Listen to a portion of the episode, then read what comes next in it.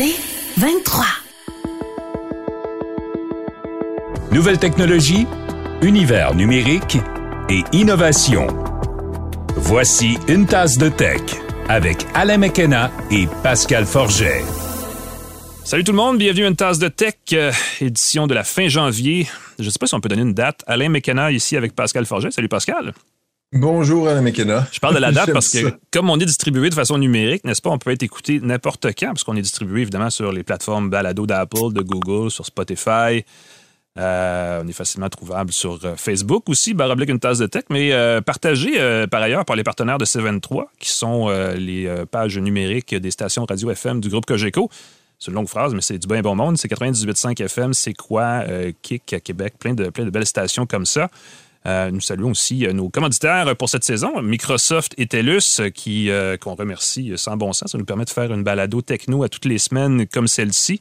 Euh, je vous invite d'ailleurs à aller voir nos archives parce qu'on a commencé la semaine dernière la nouvelle saison pour 2022 avec euh, des, informations très pertinentes sur les NFT. C'était super le fun ce qu'on a eu avec, mm-hmm. euh, avec les gens de Juste pour rire. Cette semaine, on parle de cybersécurité parce que c'est la semaine nationale de cybersécurité. On, on reçoit plus tard dans l'émission euh, Jean Le Boutillier, euh, qui, dirige une entreprise à Québec euh, qui s'appelle Coach, qui fait dans la cybersécurité. On va vous donner des super bons conseils. Comment éviter de faire, d'être victime, en fait, de, cyberattaques? Entre autres, le, hameçonnage, le harponnage qui est du hameçonnage ciblé. On parlera plus tard de ce que c'est. Et du fameux coup de ce qu'on appelle en anglais du SIM swap, donc le vol de cartes SIM. Il y a des, pirates super, super rusés qui peuvent vous, vous pincez, que ce soit au travail ou à la maison. Il faut faire attention à ça, surtout dans un contexte de télétravail. Moi, plus tard, j'essaie, et, on en parlera tantôt, un bidule assez le fun qui euh, se déplie comme ça, se déploie et fait une tablette ou un téléphone. c'est signé mhm. Microsoft. Pure coïncidence, mais c'est le Surface Duo 2. Il a été lancé avant les fêtes. Je l'ai essayé plus longtemps parce que j'ai. Ben, premièrement, j'ai un, coup de cœur parce que je suis un grand lecteur et ça, écoute, ça fait, on en parlera tantôt, mais ça fait un super beau livre numérique, mais il y a aussi, bon, il y a ses qualités, ses défauts, on en parlera plus tard. Euh, mais pour mm. commencer, Pascal, parle-nous un oh, peu de ta, machine Jura. J'allais dire, de quoi je vais parler plus tard. Je vais parler de la montre euh, Watch 3 Pro de Huawei. Oui. Une montre extrêmement luxueuse, mais est-elle à la hauteur de la Apple Watch? Oh là là. Et de son prix de détail aussi, ouais. Beaucoup de détails à savoir. Donc, notre partenariat café avec euh, la machine café Jura 8, e mhm. une machine à café entièrement automatique qui transforme du café en grain en délicieuse boisson caféiné ou pas de votre choix. L'affichage est à écran euh, qui permet de choisir ses boissons. Il y a mhm. un ajustement précis des quantités de lait, de café et d'eau. Le filtre est intelligent pour euh, éliminer euh, l'accumulation de tartre dans la machine. Le nettoyage de la machine est super simple, facile avec des petites capsules ou avec des enzymes pour éviter que le lait s'accumule dans la buse pour faire mousser le lait. Très, très, très propre et hygiénique comme machine, vraiment fantastique. Il y a même une petite chute à l'arrière pour mettre du café moulu. Donc, si vous voulez un décal après-midi, un café aromatisé, quelque chose, vous pouvez le faire aussi.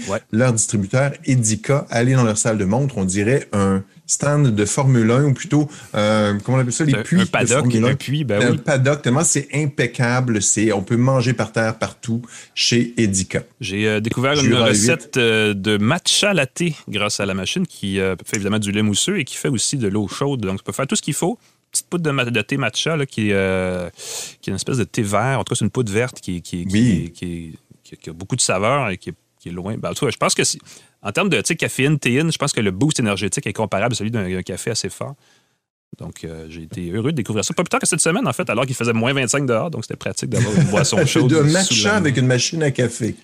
Hmm, quand même. Voilà. Euh, grosse semaine, on va parler, comme tu l'as dit tantôt, de montres et de, et de gadgets. Grosse semaine qui s'en vient la semaine suivante, parce qu'il y a l'événement Samsung qui s'en vient, là, où on va prendre un peu plus d'informations sur est-ce que ça va être le S22, j'imagine, le téléphone, le nouveau ça, Galaxy? Ça devrait être le S22. C'est l'événement Unpacked de Samsung qui normalement dévoile des nouveaux téléphones. Euh, on a annoncé que ça va être le 9 février. Ce qui est amusant, c'est qu'on peut déjà sur le site américain précommander l'appareil qui va être annoncé. Dont on ne connaît sans rien. Sans en savoir plus. On ne sait rien.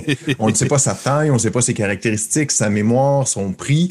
On peut déjà le précommander, tout ça pour avoir un rabais de 50 dollars si on précommande l'appareil qui va être annoncé le 9 février et des bonus qui vont annoncé lors de l'annonce. Des, bonus, des, écouteurs, sans doute, peut-être les nouveaux Buds, euh, Galaxy Buds. Peut-être des nouveaux Buds, des nouveaux accessoires connectés. On s'attend à ce que le nouveau modèle de S22 ait un stylet. Donc, ça va peut-être intégrer la gamme Note ah. dans la gamme S22. Donc, il n'y aura plus une gamme Note et une gamme mm-hmm. S. Il va avoir que le S22 qui pourrait avoir un stylet très flyé. Et dans les nouvelles techno, toujours pour ceux, c'est peut-être pas la semaine prochaine, ce sera peut-être pas le mois prochain.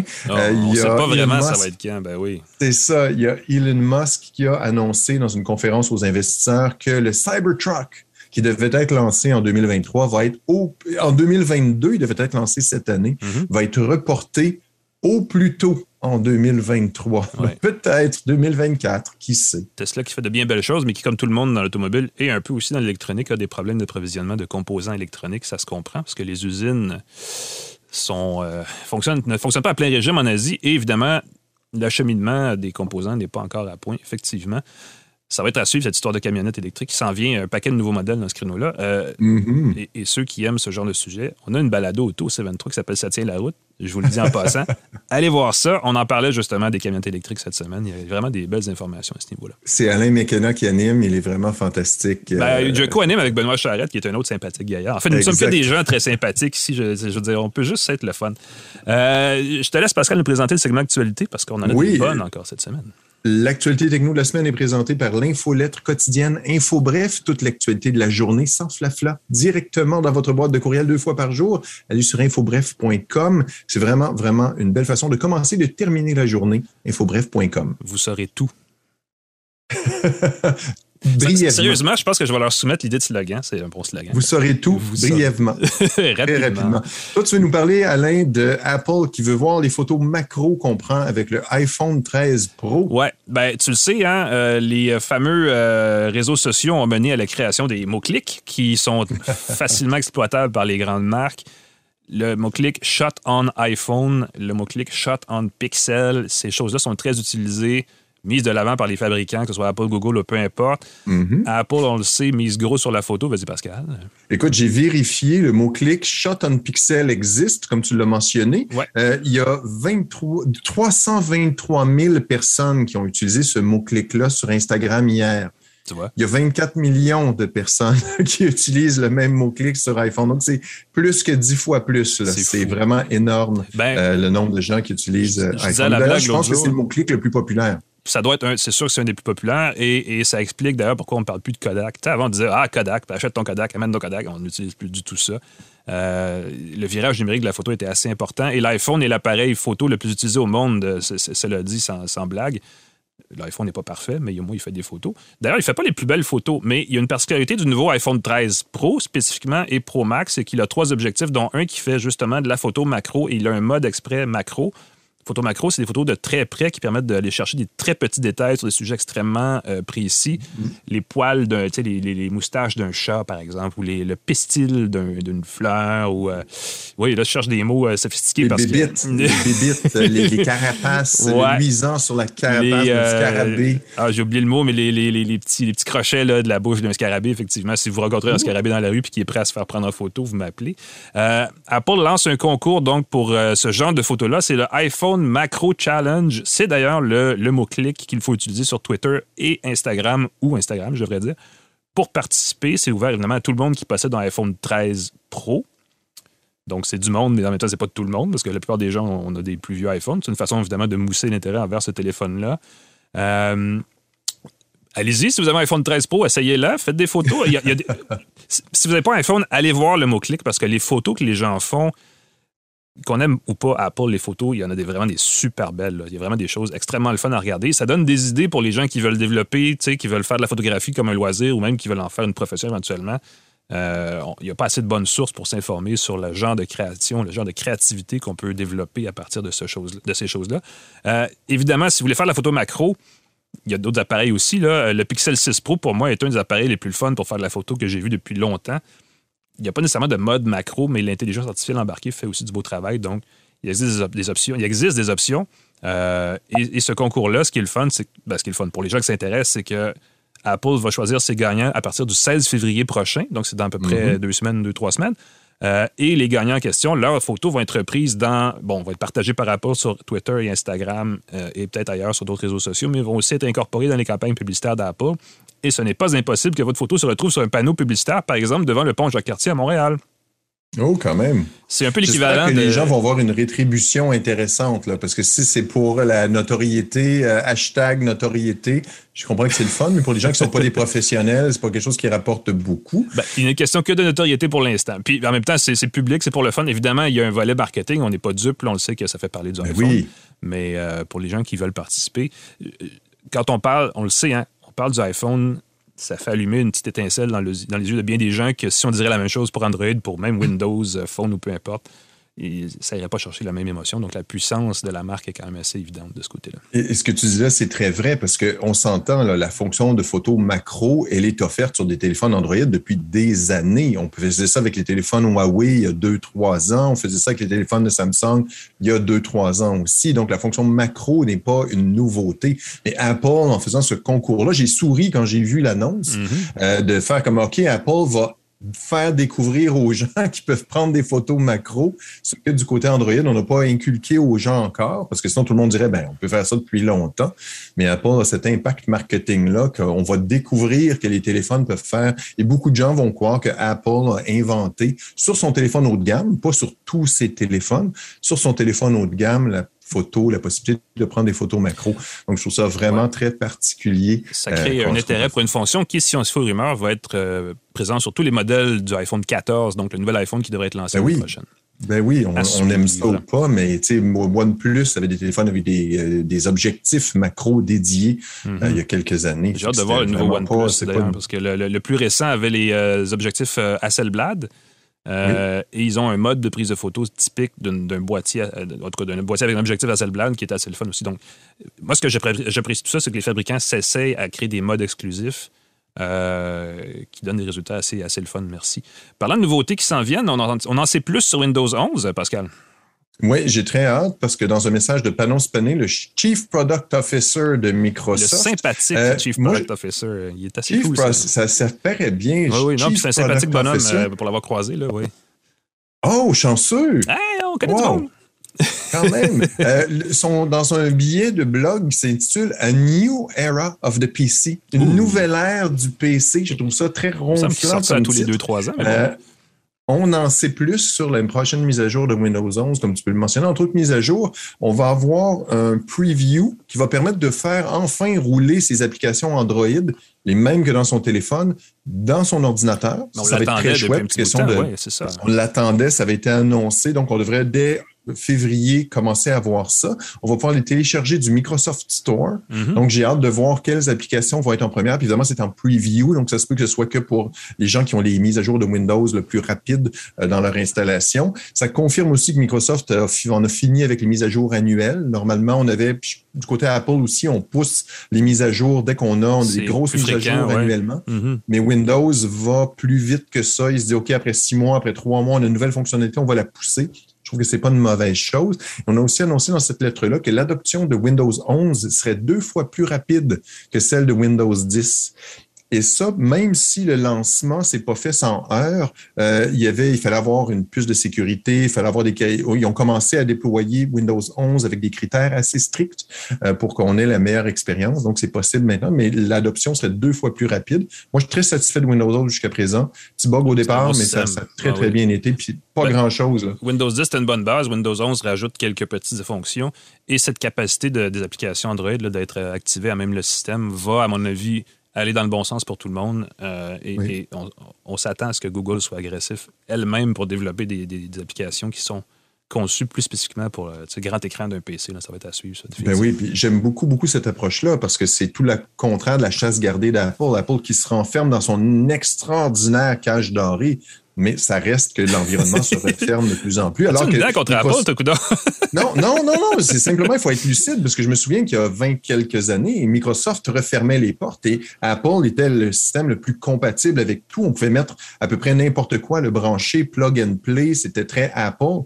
Et là, maintenant, on dirait que c'est rendu l'inverse au niveau, puis, puis c'est tout à fait des raisons stratégiques euh, très différentes. Apple veut garantir la sécurité, euh, l'uniformité de l'expérience et tout.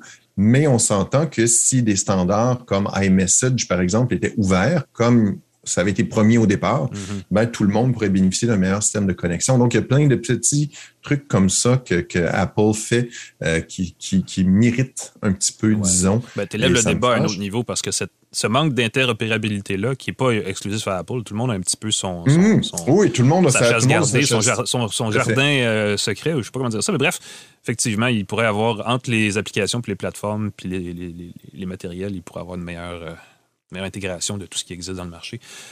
Parlant de ces choses-là, un petit peu, la, on parlait il y a un petit bout de temps d'obsolescence programmée hein, on a, dit, au Québec, parce qu'on le sait, là, les produits, bon, euh, on peut parler d'appareils électroniques, mais parlons juste des frigos. Hein, les frigos des grands-parents qui sont encore dans le sous-sol, alors que celui dans la cuisine est changé aux 2-3 ans. Euh, il existe un truc, on en a parlé en France il y a quelques mois, on en a parlé ici, mais ça se passe en France, c'est le droit de réparer. Euh, la France a adopté oblige les fabricants d'appareils électroniques à euh, attribuer un indice de réparabilité à leurs appareils, donc de donner une cote sur à quel point c'est facile de réparer pour justement prolonger la durée de vie des produits électroniques qu'on achète. Pas tout le monde qui embarque, mais il y en a quelques-uns. Euh, cette semaine, c'est pas n'importe qui, c'est le président américain Joe Biden qui a fait une sortie qui a dit le droit de réparer devrait exister et devrait vraiment euh, servir à faire sauver des sous aux consommateurs. Euh, lui-même juge anormal, et là, c'est ça qui est intéressant. Il dit Je trouve anormal qu'on ne puisse pas soi-même réparer soit son téléphone intelligent, et là, on se sent concerné, ou son tracteur. Et là, on fait comme tracteur, vraiment. Il y a toute une saga par rapport à la marque John Deere de tracteur. John Deere. Euh, et, ça, et, bon, évidemment, aux États-Unis, on en parle moins au Québec parce que c'est moins dans le spotlight, disons-le, mais le, le monde agricole, ça leur coûte des gros sous, des tracteurs. C'est des machines à 200-300 000 Et dans le cas de John Deere, dès qu'on touchait à quelque chose de façon anormale, on annulait la garantie, donc ça irritait beaucoup de gens.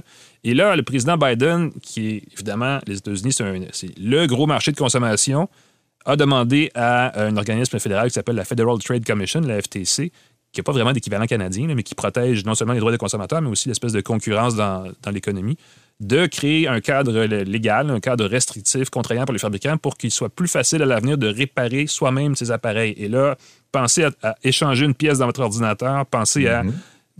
euh, échanger la batterie dans votre téléphone, pensez à réparer votre lave-vaisselle vous-même. Euh, aux États-Unis, on calcule que sur une année, pour le ménage moyen, pour une famille normale qui reste dans une maison normale, il y aurait possibilité juste là de sauver 5000 dollars par année si mhm. on avait un plus grand accès à ces outils de réparation-là. Ben Donc, ça va s'en venir ça se passe aux États-Unis. Il y a beaucoup de discussions au Québec pour cette question d'obsolescence programmée. Il y a un projet de loi qui a été soumis, qui est à l'étude, mais ça traîne un peu. La différence étant que si les Américains décident de rendre la réparabilité obligatoire, ça va avoir un plus gros impact sur le marché vu la taille de, leur économie et de leur marché de consommation que si on le fait au Québec. Souhaitons que ça s'en vienne. Euh, moi, ce que j'aime beaucoup et ce, qui, ce, ce, que je pense que le Québec pourrait faire rapidement, c'est mettre en place une, forme d'obligation de publier les documents de réparation, les guides d'utilisation pour aider les gens qui veulent le faire à savoir comment on répare, quelle pièce on la change et comment on la change pour que l'appareil puisse continuer de fonctionner. Ça, ça ne coûte rien à personne. Évidemment, au Québec, ce serait obligé de faire ça avec des guides en français. Donc, ce serait au moins pour le marché québécois. Mais on sent que ce genre de choses-là vont venir bientôt. Et ça, je trouve, c'est une excellente nouvelle. Euh, ça va être à suivre, évidemment, parce que là, on est au stade de la théorie, mais ça s'en vient. Ça va être une bonne affaire. On ne parlerait même pas de déchets électroniques tellement il y en a, mais ça pourrait, aussi aider à résoudre ce, ce grave problème-là, qui est le problème environnemental, qui est doublement plus grave. Écoute, j'abonde tellement dans ton sens. J'ai soufflé parce que c'est émotif comme sujet. C'est quelque chose de super Moi-même, moi-même, je me contiens les émotions. J'ai eu mm-hmm. à remplacer un four pour une pièce, une toute simple pièce qui n'était pas disponible. Tout le four était impeccable. Une pièce a brûlé. Cette pièce-là n'était plus offerte par le, manufacturier. Euh, et puis, euh, ça m'a ça m'a coûté, ça, ça, a été une grande saga. Après quelques années, ça brise. Et moi, j'irai encore plus loin que ça. Je me dis, si un manufacturier décide de cesser de supporter un appareil, je trouve que les plans et tous les schémas de conception devraient être offerts gratuitement. Ça devrait être possible de pouvoir prendre son iPhone 2 et pouvoir l'ouvrir et avoir le schéma pour pouvoir, je dis iPhone 2, mais ça pourrait servir de caméra de surveillance, ça pourrait servir, ça pourrait stimuler la créativité, ça pourrait permettre de ben, pense, à, pense à tous les Samsung Galaxy dont on ne peut plus changer la batterie depuis quelques générations. Voilà. C'est la plupart du temps la première, euh, le premier composant qui, qui, lâche, qui rend l'âme, c'est la batterie. Si on peut les échanger, juste ça, ça serait déjà un gros gain. Alors, on ferait vraiment plus de millage. Rapidement, Pascal, dis-moi donc, euh, combien rapporte un milliard de vues sur TikTok? c'est très, très drôle. Selon le créateur de contenu MrBeast, j'aime beaucoup le créateur de contenu MrBeast. Ah, ils sont partout, autres. Un milliard de vues sur TikTok rapporterait un maigre 14 900 dollars. C'est tout ce que le gars a reçu. Un milliard de vues, 14 900 dollars. C'est pas ça. c'est un milliard de vues, c'est beaucoup. Parce que 15 000 ça a l'air de beaucoup, mais un milliard de vues, c'est énorme. Il faut, faut vraiment énorme, faire des un milliard de personnes là, ah euh, qui ont cliqué sur ces trucs. Euh, il y a un autre créateur sur TikTok euh, qui a mentionné qu'il a reçu 112 dollars pour 25 millions de vues. Eh boy. C'est pas beaucoup de sous. Euh, je trouve ça très, très drôle parce qu'on entend des, des, trucs que des créateurs, entre guillemets, sur Twitch, les plus populaires, gagnent plus d'un million de dollars euh, dans le top là, de ceux qui sont le moins, puis ils n'ont pas un milliard de vues. Donc, euh, il y a des gens qui auraient gagné Mr. Beast. En général, sur YouTube, aurait gagné 54 millions de dollars en 2021 juste avec euh, YouTube. Mm-hmm. Euh, donc, c'est assez fou. Euh, je regardais d'autres statistiques. Ce qui est fou, c'est que quand on parle de ces chiffres-là, oh, je n'ai reçu que 14 900 dollars américains, évidemment, de TikTok. quand on regarde les revenus globaux qu'ils ont, ils ont des partenaires, ils ont des commanditaires et tout. Oui, ben c'est ça. L'argent se trouve ailleurs. Mm-hmm. C'est ça, je comprends qu'ils ont peut-être pas beaucoup d'argent de TikTok et que TikTok est pingre, il permet pas de payer directement ses fournisseurs, mais sachant que, entre autres, MrBeast fait 54 millions, entre autres que Jake Paul fait 45 millions, que Markiplier fait 38 millions, oui, c'est correct de soulever que TikTok rapporte pas beaucoup, mais c'est quand même inquiétant. Puis je regarde dans Variety, magazine de vedette, vedettaria, on parle des TikTokeuses Charlie et Dixie D'Amelio. Je les connais pas du tout, du tout. Ça là, c'est des TikTokeuses. Euh, il aurait reçu plus de 27,5 millions américains en 2021. Donc, elles sont populaires sur TikTok. Ça leur a emmené de la visibilité, de la notoriété, des ententes, des partenariats, des émissions de télé-réalité, euh, des apparitions publiques. Et c'est ça qui, je crois, est payant. Ben, le placement de produit aussi, qui n'est pas ben, toujours ben extrêmement clair, effectivement. Ben oui, c'est extrêmement euh, pas clair, comme tu le mm-hmm. dis, ce qui est un placement de produit versus ça. Ce que j'ai trouvé flyé, c'est que TikTok s'était engagé, un TikTok, TikTok a un Creator Fund, un fonds pour donner des sous aux créateurs. Il s'était engagé d'abord à verser 200 millions aux créateurs. Ils se sont rapidement révisés en disant, OK, OK, on va donner 2 milliards aux créateurs à toutes les, pour les trois prochaines années, mhm. donc 2 milliards dans les trois prochaines années, à ceux qui ont plus de 100 000 vues authentiques. Et j'aime tellement qu'on spécifie les vues authentiques. Authentique, c'est un gros, un gros morceau. À quel point c'est coûteux et c'est très, très simple d'avoir des fausses vues sur les réseaux sociaux, mhm. euh, Instagram, TikTok et ainsi de suite, des clics, des likes, des commentaires, t'en veux-tu, t'en veux, ça coûte quelques dollars pour des milliers. Donc, de spécifier que c'est ceux qui ont plus de 100. Donc, même s'ils devraient répartir 2 milliards de dollars aux créateurs dans les trois prochaines années, euh, MrBeast, pour un milliard de vues, a reçu 14 900 dollars. C'est quand même amusant. Ben, écoute, Faut pas le plaindre. Il fait pas pitié, Mr. Beast. Il gagne beaucoup de sous. Non, exactement, c'est ça. Puis ça, fait rêver beaucoup de jeunes qui veulent devenir YouTuber à la première mm-hmm. occasion. Euh, c'est pas mal d'être un podcaster aussi. Moi, je pas ça. C'est sûr qu'on fait pas des millions. je veux je pense pas qu'on court après ça. Quoique, je ne ben, pas compte d'avoir quelques millions, mais c'est pas ça. La question n'est pas là. Mais il faut toujours être. Euh, follow de money est toujours une excellente euh, approche. D'où vient l'argent, ça vous donne une idée de la qualité du contenu aussi. Exactement. Puis je me permets de faire une parenthèse avec Joe Rogan, euh, qui a une entente exclusive avec Spotify. Mm-hmm. Euh, il y a Neil Young qui a dit écoutez, là, vous laissez passer les propos euh, conspirationnistes et un peu délirants de, Joe Rogan. je ne veux plus que vous diffusiez ma chanson. Spotify a fait OK, Neil Young. Est-ce que c'est Spotify ou est-ce que c'est Neil Young qui s'est retiré? Parce que là-dessus, il y a deux, il y a deux théories. Je disais, c'est Neil Young qui a décidé de quitter. Oui, mais ce que j'ai compris, c'est qu'il a dit c'est, c'est, Joe Rogan ou moi. Puis c'est Joe Rogan. Puis ils ont décidé Joe Rogan, de garder Joe Rogan. Moi, je veux dire ceci. Compris. Je ne suis pas abonné à Spotify et ça ne me donne pas le goût de m'abonner non plus. Donc, ben, moi, je l'ai mentionné à quelques reprises. Tout ce qui est entente d'exclusivité de podcasteurs avec les diffuseurs, j'ai beaucoup de difficultés. Je, je trouve que moralement, c'est, c'est pas une bonne voie. Mhm. Et que les, les, les Parce que nous, nous sommes partout. Tu vois, une tasse de tech est représentée sur tout On est partout et on veut rester partout. Yes. Merci, Pascal. On va faire une très, très courte pause, ne serait-ce que pour entendre notre joli euh, thème musical. Au retour, on reçoit euh, un professionnel de cybersécurité pour parler de comment vous devriez protéger non seulement votre ordinateur, mais votre téléphone et vos comptes réseaux sociaux des méchants pirates informatiques. Restez avec nous.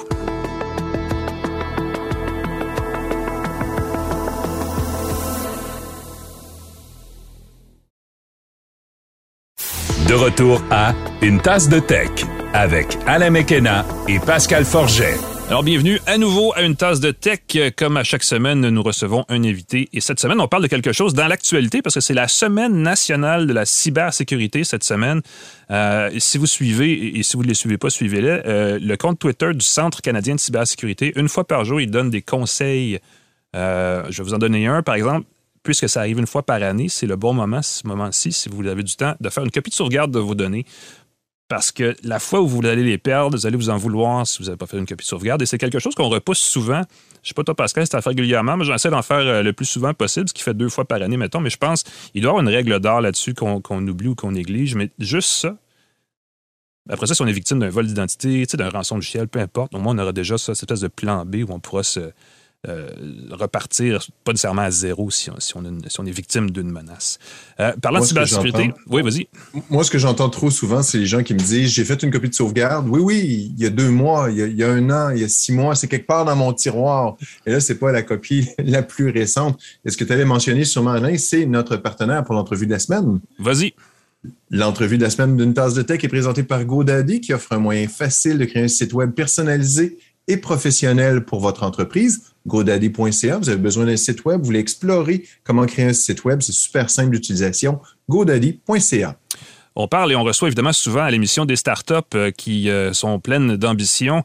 Euh, la startup, l'invité qu'on a cette semaine est le président et le fondateur d'une startup qui s'appelle Coach, qui se présente et qui espère, en tout cas, vous, me le direz, Jean, qui aimerait devenir le Google de la cybersécurité, ce qui est quand même assez ambitieux. Pour en parler, ben, on a Jean Le Boutillier, qui est le président de l'entreprise. Euh, Monsieur Le Boutillier, bonjour. Oui, bonjour Alain, bonjour Pascal. C'est un plaisir d'être avec vous aujourd'hui. Euh, ben, pareillement, merci d'être avec nous. Surtout que le contexte s'y prête super bien vu que c'est la semaine de la cybersécurité. Euh, vous êtes Coach justement en cybersécurité. Expliquez-nous un petit peu exactement ce que vous faites là. Oui, Coach, c'est une entreprise en cybersécurité québécoise. On a notre siège social à la ville de Québec, ce qui est quand même assez rare au niveau du développement logiciel et on regroupe plusieurs experts euh, avec des doctorats, des maîtrises, des certifications euh, en cybersécurité. On opère aussi à Montréal, Toronto, New York, euh, San Francisco et on développe des logiciels vraiment pour la protection des données sensibles au sein des entreprises. Le genre de clients qu'on peut couvrir, c'est des clients du secteur financier, des banques, des compagnies d'assurance. bref, toutes les organisations qui touchent ou ont de la donnée client sensible. Euh, vous parliez d'automobile tantôt, euh, vous voulez faire un prêt ou appliquer pour une police d'assurance. Euh, toutes les compagnies vont collecter de l'information au travers de ces processus-là. Et souvent, c'est un challenge d'en assurer la protection au, travers des processus. Les employés aujourd'hui travaillent à la maison, etc. Donc, Coach, on vient vraiment équiper les entreprises pour s'assurer qu'il n'y ait pas de brèche ou de manutention risquée, si on veut. Oui, maladroite ou imprudente. C'est un, bon sujet d'ailleurs parce que euh, je parlais en début, de, début d'année avec des gens euh, à propos de cybersécurité, surtout dans le contexte où on utilise l'application maintenant, comme l'application Vexicode pour la COVID et tout ça. Et euh, quand l'application a été lancée, il y avait des enjeux de sécurité dans l'application parce que l'entreprise qui l'a développée n'avait pas de directeur de responsable de cybersécurité. Et ça, c'est un, défaut ou un détail qui a été relevé à plusieurs reprises au fil des derniers mois au sein de toutes les PME québécoises. Il y a beaucoup d'entreprises qui font du travail, qui sont en développement numérique, qui font même 100% numérique et qui n'ont pas d'experts en cybersécurité. Euh, est-ce que vous observez ça de votre côté? Est-ce que c'est quelque chose que vous aidez justement à, pallier en offrant vos services aux PME euh, québécoises? Oui, je pense qu'au niveau du marché, il y a beaucoup de problèmes. Ça l'aide aussi à expliquer euh, pourquoi Coach existe. La majorité des entreprises aujourd'hui ont beaucoup de misère à sécuriser les données, euh, à savoir où sont les données en circulation, est-ce qu'il y a des risques? Puis la, la pénurie de talent, justement, c'est un des gros facteurs.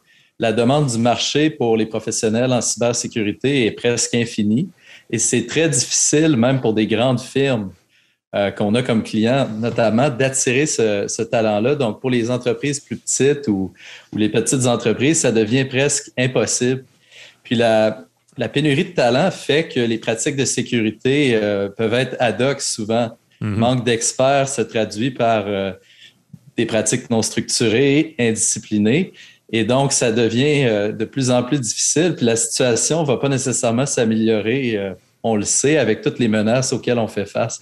Donc, 2022, puis vers l'avant, ça va être très difficile pour les, entreprises. Et Coach, nous, on vise à automatiser au maximum la découverte des données, la protection des données, parce que ça ne sera pas possible autrement. Oui. Ben, on parle, évidemment, vous, travaillez auprès des PME, donc c'est un service interentreprise. Et là, l'auditeur moyen se dit, mais en quoi ça me concerne? On s'en rend pas compte, mais des fois, on travaille dans une entreprise, que ce soit même une PME ou une grande entreprise, et on peut être victime, on peut être la cible d'un. On connaît beaucoup le hameçonnage, ces espèces de courriels frauduleux qui prétendent se, déguiser pour un compte bancaire, des choses comme ça, mais il existe du harponnage qui est du hameçonnage ciblé où et j'ai connu des gens qui ont été victimes de ça, où ils reçoivent un message, puis ils ont l'impression que c'est leur patron ou que c'est le président de la compagnie qui leur demande de virer des sous dans un compte d'urgence parce qu'ils sont loin, blablabla. Et ça, évidemment, c'est une arnaque euh, qui, connaît un certain taux de succès, malheureusement, trop élevé.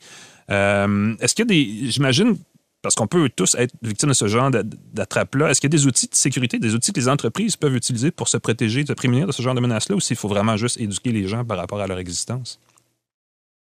C'est vraiment intéressant qu'on en parle parce que nous, ça nous arrive à tous les jours chez Coach, ah oui. des tentatives d'hameçonnage, de, de, harponnage. Et euh, les gens se font passer pour moi. scénario comme, donc, euh, dans votre organisation, vous êtes, en tant qu'organisation de cybersécurité, ciblé par des, des harponneurs. Absolument. Il y a des criminels qui écrivent des courriels à nos employés, puis euh, scénario classique. Hey, je suis au bureau, euh, je dois rencontrer un client important rapidement, j'ai oublié le mot de passe du Wi-Fi. Peux-tu me donner euh, le mot de passe? Et en réalité, c'est un criminel qui essaie tout simplement d'obtenir le mot de passe du Wi-Fi en le demandant gentiment, en se faisant passer pour le PDG ou quelqu'un d'autre. Et c'est un gros problème. Au niveau de la protection, moi, je pense que c'est vraiment essentiel de passer par de l'entraînement parce que les criminels peuvent être tellement créatifs, ça peut être euh, fait par courriel, par texto, par téléphone, et ils sont vraiment bons. Donc, il faut outiller les employés pour reconnaître ces choses-là, être capable d'y répondre puis de pas divulguer l'information. Mm-hmm. Euh, moi, écoutez, je travaille là-dedans, je suis un peu paranoïaque quand les gens m'appellent, c'est légitime. Ben, il faut, oui. Vous êtes qui? Pourquoi vous voulez ces informations-là? Donc, ça devient un peu une forme de paranoïa. Euh, au niveau technologique, comme je l'ai expliqué, il peut y avoir des solutions, notamment au niveau des courriels, ces choses-là. Mais souvent, les, harponnages qui sont euh, les, plus pervers vont se faire par téléphonie même ou par texte. Donc, c'est dur de capturer tout cet univers-là avec de la technologie. Bien, vous dites vous êtes la cible souvent d'harponnage. Ça fait j'ai fait un dossier dans le devoir sur la cybersécurité et je n'ai, depuis ce temps-là, ça fait une dizaine de jours, je n'ai jamais reçu autant d'attaques, euh, de, de, faux courriels ou euh, de, demandes de mots de passe sur Facebook, des choses comme ça. J'ai l'impression qu'il y a une recrudescence. Puis là, je ne sais pas si c'est juste moi parce que je, parle je parlais de ça depuis quelques semaines, mais est-ce, qu'on observe depuis quelques mois une recrudescence de ces phénomènes-là? Moi, je reçois des appels, j'avais jamais reçu ça avant, depuis Noël, de gens en Australie qui se font passer pour un soutien technique, qui veulent installer un système sur mon ordinateur. Qu'est-ce, qu'est-ce qui fait que ça, ça arrive? Ça, ça arrive souvent d'ailleurs. Ben, je pense que, évidemment, c'est un crime gratuit. Donc, les gens qui sont en Inde ou ailleurs peuvent faire ce genre d'activité-là, puis ils feront très rarement face aux conséquences. Donc, c'est très populaire. effectivement. Exact. Puis euh, aujourd'hui, la majorité de la population travaille à la maison, euh, travaille vraiment dans le digital. Donc, il y a vraiment une opportunité pour les criminels euh, d'abuser de la population. Puis là, une fois qu'on vole des informations, ben on peut euh, procéder plus loin. On peut faire du SIM swap ou euh, mhm. euh, d'autres vols d'informations. Donc, c'est très lucratif pour les, criminels et c'est un crime gratuit. Exact. Mais vous faites bien de le dire, le SIM swap, c'est en français, c'est l'usurpation de carte SIM. Donc, la carte SIM, évidemment, on le sait, c'est la petite puce qu'on a dans son téléphone cellulaire. C'est vrai, j'ai regardé sur le, site de l'OLF. Non, non, je, trouve ça magnifique, l'usurpation de carte SIM. et ça, ça, a été beaucoup discuté l'année dernière. il y a deux cas où, il y a un pirate ontarien qui a usurpé donc la carte SIM d'un détenteur de crypto-monnaie qui en avait pour 46 millions de dollars et il a vidé son compte de crypto-monnaie. C'est la plus grosse transaction, la plus grosse fraude du genre jamais observée en Amérique du Nord. Puis euh, il, y a, un, jeune pirate montréalais aussi qui a fait la même chose et qui a réussi à partir d'une voiture Tesla d'un kidam, d'un internaute dont il, avait usurpé l'identité à distance par Internet. C'est vraiment fou, ça. C'est fascinant, mais en même temps, ça commence à la base à mon avis, sur la divulgation d'informations qu'on fait sur les réseaux sociaux. Tu sais, les fameux questionnaires sur Facebook, là, euh, quelle a été votre première marque de voiture? Quel est le, des... Ça a l'air banal, mais plus on avance dans ces choses-là, plus les questions deviennent étrangement similaires à celles que vont vous poser un système de sécurité si vous avez mhm, oublié votre mot de mhm. passe. Est-ce qu'il y a des. Comment on se prémunit, comment on se protège de ces choses-là? J'imagine, premièrement, en n'utilisant pas, en répondant pas à ces questionnaires-là, mais est-ce qu'il y a des mesures qu'on peut prendre, soit au travail ou à la maison, euh, M. Le Boutillier, pour se protéger davantage de ces menaces-là? Bien, je pense qu'à la base, ça commence avec un état d'esprit où il faut comprendre que tout ce qu'on publie sur les réseaux sociaux va être public. Donc, il faut limiter l'information qu'on publie. Même si c'est un sondage, il euh, faut assumer que tout le monde va y avoir accès. Et donc, euh, de ne pas répondre à ce genre de sondage-là. Il y avait eu, vous le savez, avec Cambridge Analytica, un gros euh, scandale. Et eux avaient collecté plusieurs informations sur les personnes qui votaient aux États-Unis par des sondages, mm-hmm. par des sondages en masse au travers de Facebook. Euh, ça, c'est la première chose. Et moi, personnellement, je partage rien, puis euh, je divulgue jamais d'informations dans des sondages. Euh, le SIM swap aussi, souvent, ça débute par des vols de données. Mm-hmm. donc, ça rejoint un peu ce qu'on fait Coh parce qu'on aide nos clients à prévenir les brèches d'information pour pas que l'information personnelle des clients, comme par exemple leur date de naissance, leur adresse, le prénom de leur mère, se retrouve dans les mains des criminels parce que c'est comme ça qu'ils sont capables d'appeler les compagnies de téléphonie cellulaire pour finalement faire changer le numéro de téléphone d'un appareil mhm. mobile à l'autre. Exact. Ouais. Puis la date de naissance, euh, à peu près tout le monde la divulgue sur Facebook parce qu'on voit toujours les, les gens se, se, ruer sur les publications. bonne fête. Je trouve ça Alors tout le monde sait que tout le monde est né. Ouais. effectivement, c'est un détail. Puis on voit aussi les numéros de téléphone souvent partagés sur Facebook. Donc ça, c'est doublement. Exact. J'ai peut-être un truc aussi pour les auditeurs au niveau du SIM swap. Euh, il est possible de collaborer avec votre fournisseur de téléphonie mobile puis de demander à ce que tout transfert d'un numéro de téléphone soit seulement autorisé par un mot de passe ou seulement possible si on va en magasin. Ah. Et ça, c'est pas activé par défaut. Mais si vous oh. faites ça, personne ne va pouvoir transférer votre numéro de téléphone puis vider votre euh, portefeuille de crypto-monnaie. si vous en avez un. Mais ben, c'est super intéressant et c'est super pertinent de savoir parce que les compagnies, les fournisseurs sans fil refusent de trop parler de ces choses-là parce qu'ils ne veulent pas se présenter comme des cibles. Euh, je cherchais de l'information là-dessus. Au CRTC aussi, on refuse. On a des, informations, mais on refuse de les partager. Il a fallu que le Globe and Mail fasse une étude l'année passée pour dire qu'il y a eu comme 21 000 cas au Canada en, dans six mois l'année passée de, de SIM-swap, de tentatives. On ne sait pas si ça a réussi, mais c'est un phénomène qui existe. Et donc là, on peut dire à notre fournisseur, on peut appeler le fournisseur, dire euh, empêcher de votre service à la clientèle téléphonique d'envoyer une carte SIM si je vous appelle, je veux être là en personne si pour que ça se fasse, c'est ça? Oui, puis euh, évidemment, quand on parle de SIM swap, c'est souvent que le numéro de téléphonie cellulaire va être utilisé pour recevoir un code SMS. Mm-hmm. Le code SMS est utilisé pour se connecter à un autre compte.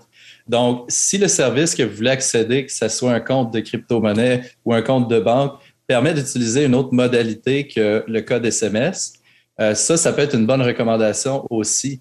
Comme ça, euh, il n'y a aucune façon que vous pouvez devenir une victime d'un changement de numéro de téléphone parce que le code provient d'un autre endroit, comme par exemple une application euh, mobile.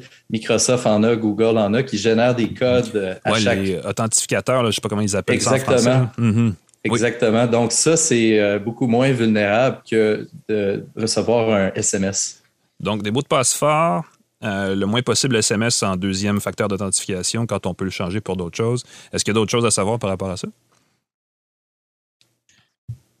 Ben, gardez tous vos systèmes à jour. Souvent, les, euh, ah gens, ils, sont capables d'exploiter des systèmes, d'exploiter des gens parce que tout simplement, les systèmes n'ont pas été mis à jour. Mais à part de ça, c'est euh, vraiment ça. Limitez l'information que vous publiez.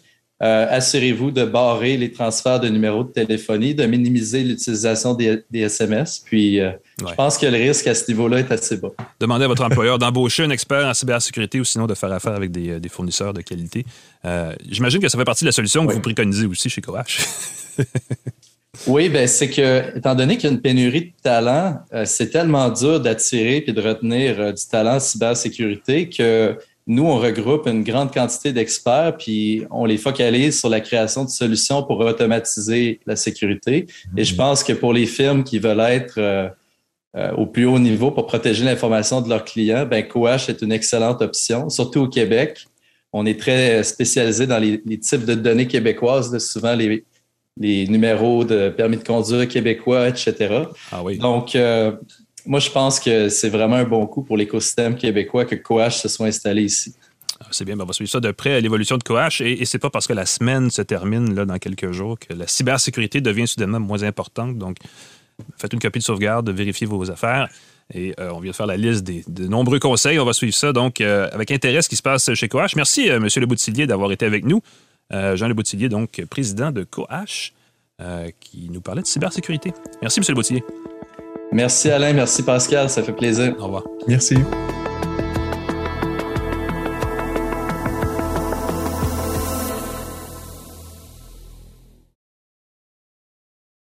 De retour à Une tasse de tech avec Alain Mekena et Pascal Forget.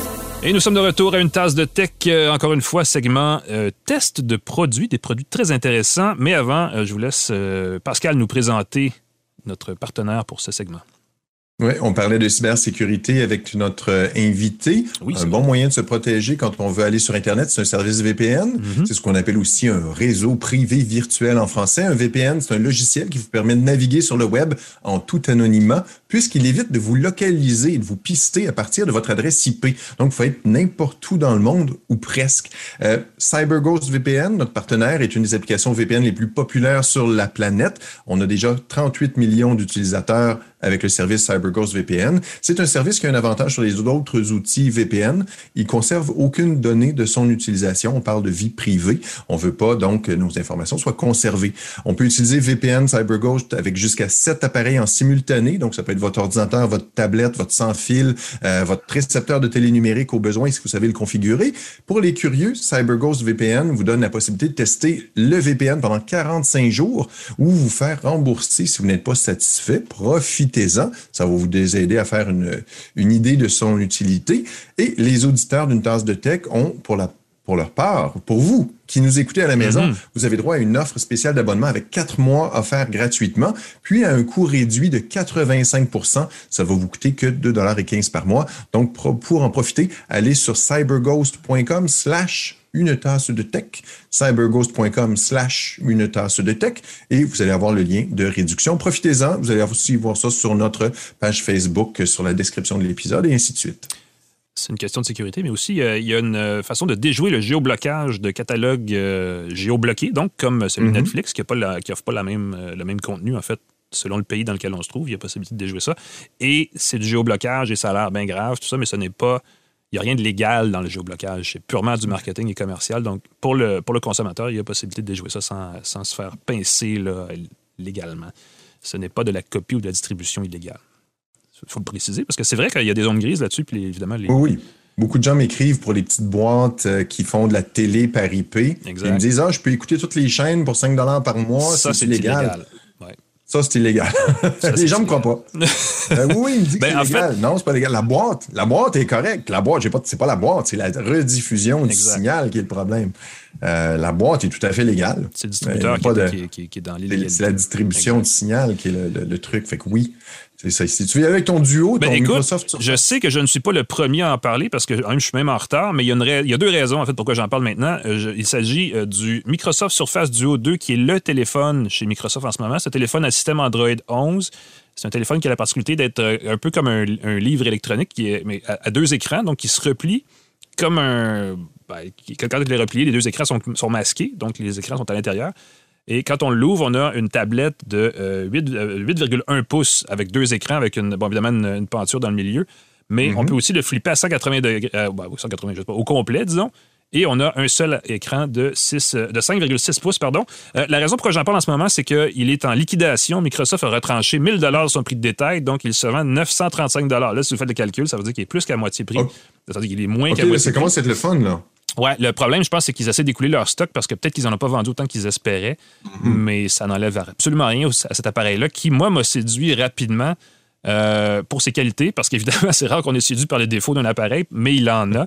Euh, rapidement, là, donc, deux écrans AMOLED, ça, c'est un gros truc. AMOLED, ça veut dire que le- c'est une technologie d'affichage qui a un super bon contraste. Et quand l'écran est noir, il est noir. Il n'est pas comme illuminé noir, donc gris, mettons.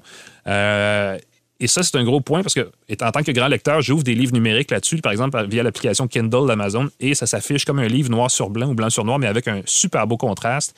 Euh, pour lire le soir, c'est vraiment bien. Euh, donc, deux écrans AMOLED, euh, interface euh, qui profite des deux écrans malgré la, coupure entre les deux, donc qui permet d'afficher euh, une application soit sur les deux écrans mur à mur, soit sur un seul écran, soit de combiner les deux ensemble pour avoir d'un côté une partie de l'application, par exemple dans l'application de courriel, avoir la liste des courriels et à droite un message qui est ouvert.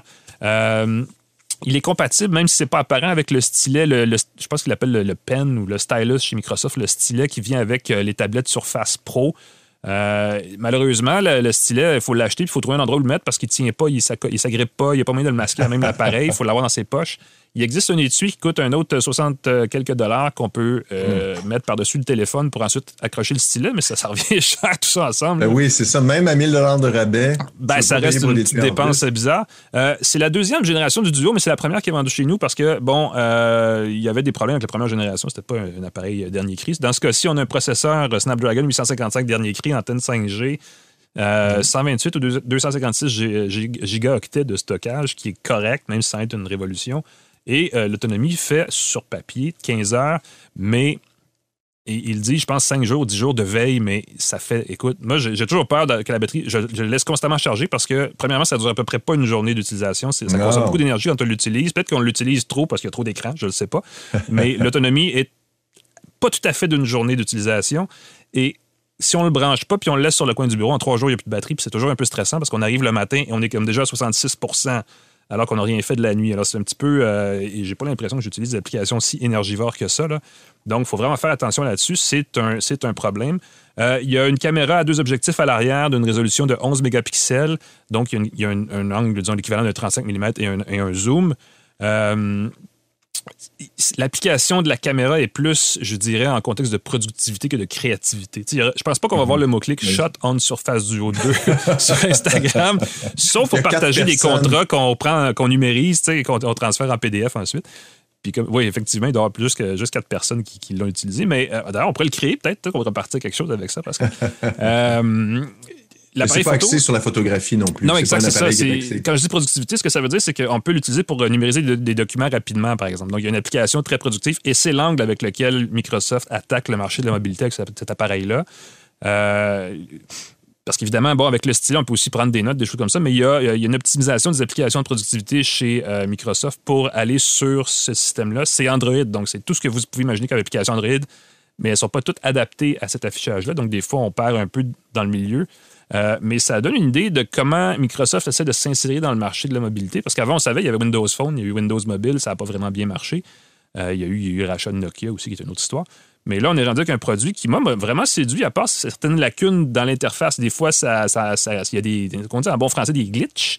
Donc, des moments où euh, l'application va, va, va, fermer inopinément ou il va falloir redémarrer l'appareil.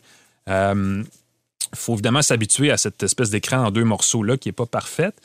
Mais il y a des avantages à ce format parce qu'on peut l'ouvrir à plat pour avoir un écran plat, mais on peut aussi l'ouvrir à 90 degrés pour avoir comme une espèce d'appareil, comme un mini-mini ordinateur portatif.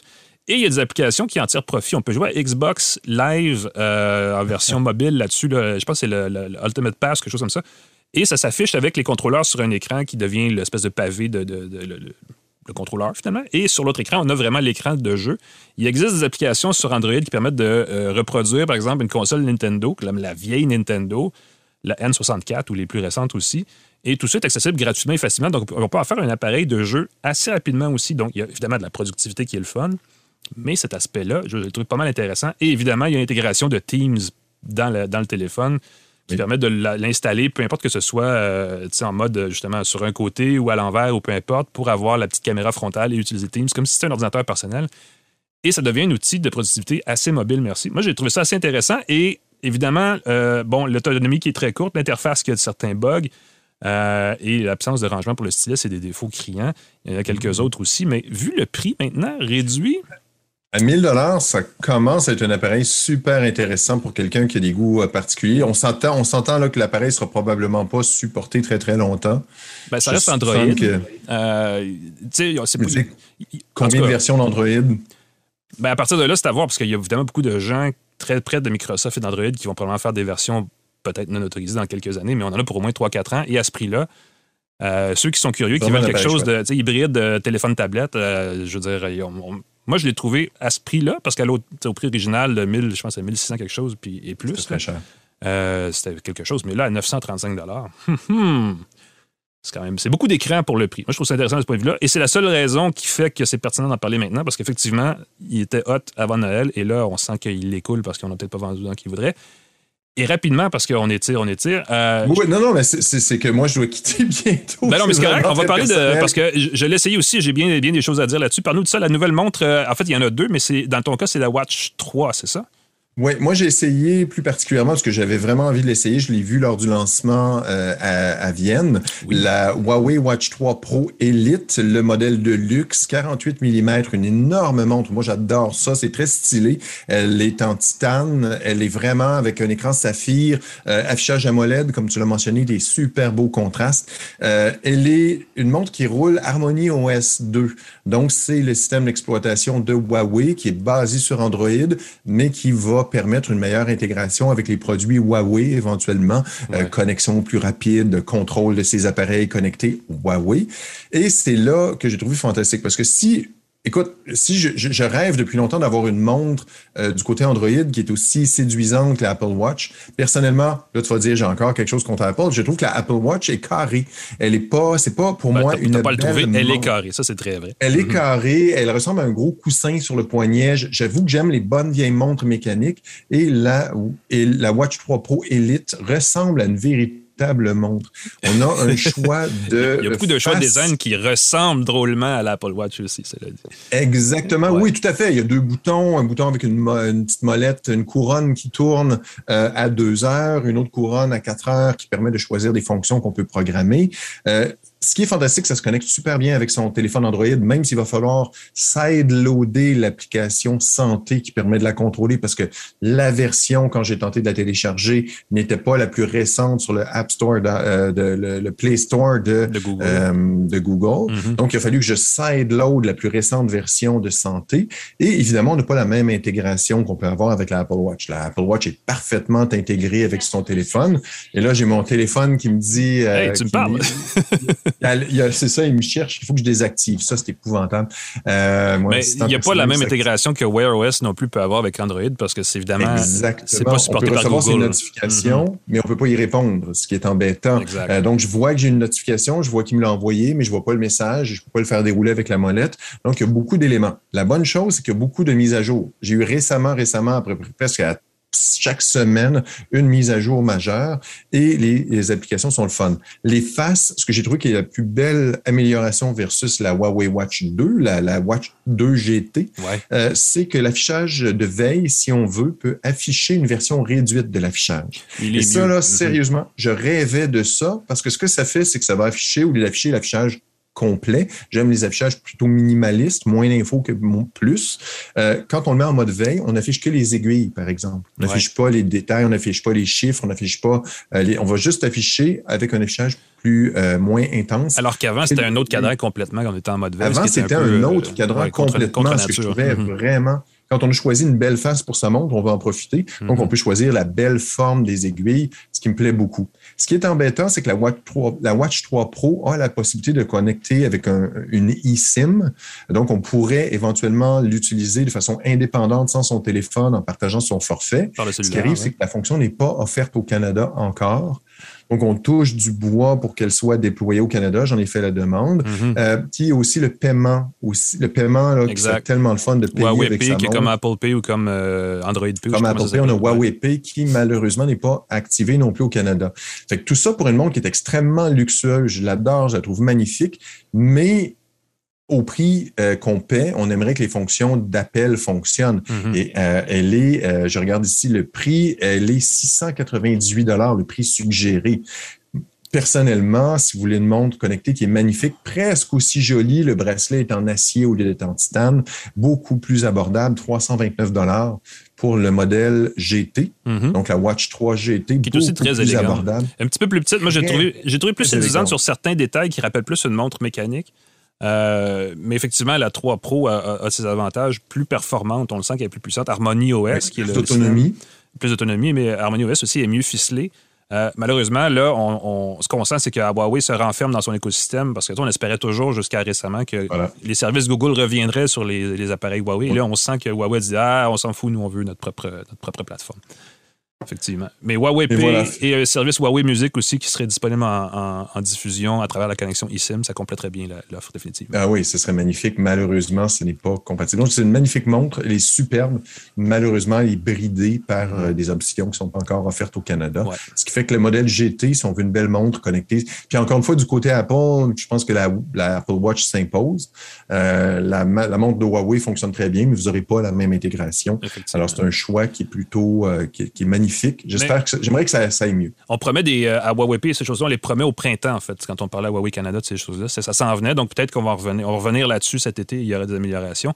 Euh, de toute façon, je pense que tu en as parlé euh, en détail dans tous les sens sur ton site, Pascal. Tu as fait une critique. Exactement, j'ai mis les gens qui complet. Euh, Sur pascalforgette.com. Toi, on peut te lire dans Le Devoir. Oui, ben absolument. Le Devoir en papier en plus, ou le devoir.com, effectivement. On finit l'émission, donc je laisse présenter. de mentionner nos partenaires et de rapper ça, comme on dit. on, aimerait remercier Microsoft, TELUS, Jura, notre partenaire café, GoDaddy.ca, CyberGhost VPN, mhm. C23 qui nous permet la diffusion, Claude Hébert à la mise en onde. Merci, Claude. Claude. C'est grâce à vous c'est grâce à Claude qu'on sonne bien. Euh, et on peut nous suivre dans les médias sociaux, comme je te disais, ou euh, partout, Facebook, LinkedIn, Twitter. On est là aussi. Merci Alain McKenna. C'est un plaisir d'être avec toi. Même chose, euh, plaisir partagé. c'est la fin donc, de notre balado cette semaine. On se reparle la semaine prochaine pour une autre tasse de tech. Ça va être super intéressant. Manquez pas ça. Venez nous suivre sur nos réseaux sociaux ou sur les plateformes de balado. On se dit bonne, bonne journée, bonne fin de journée si c'est pas le matin et bonne semaine. On se revoit la semaine prochaine. Salut tout le monde. Merci.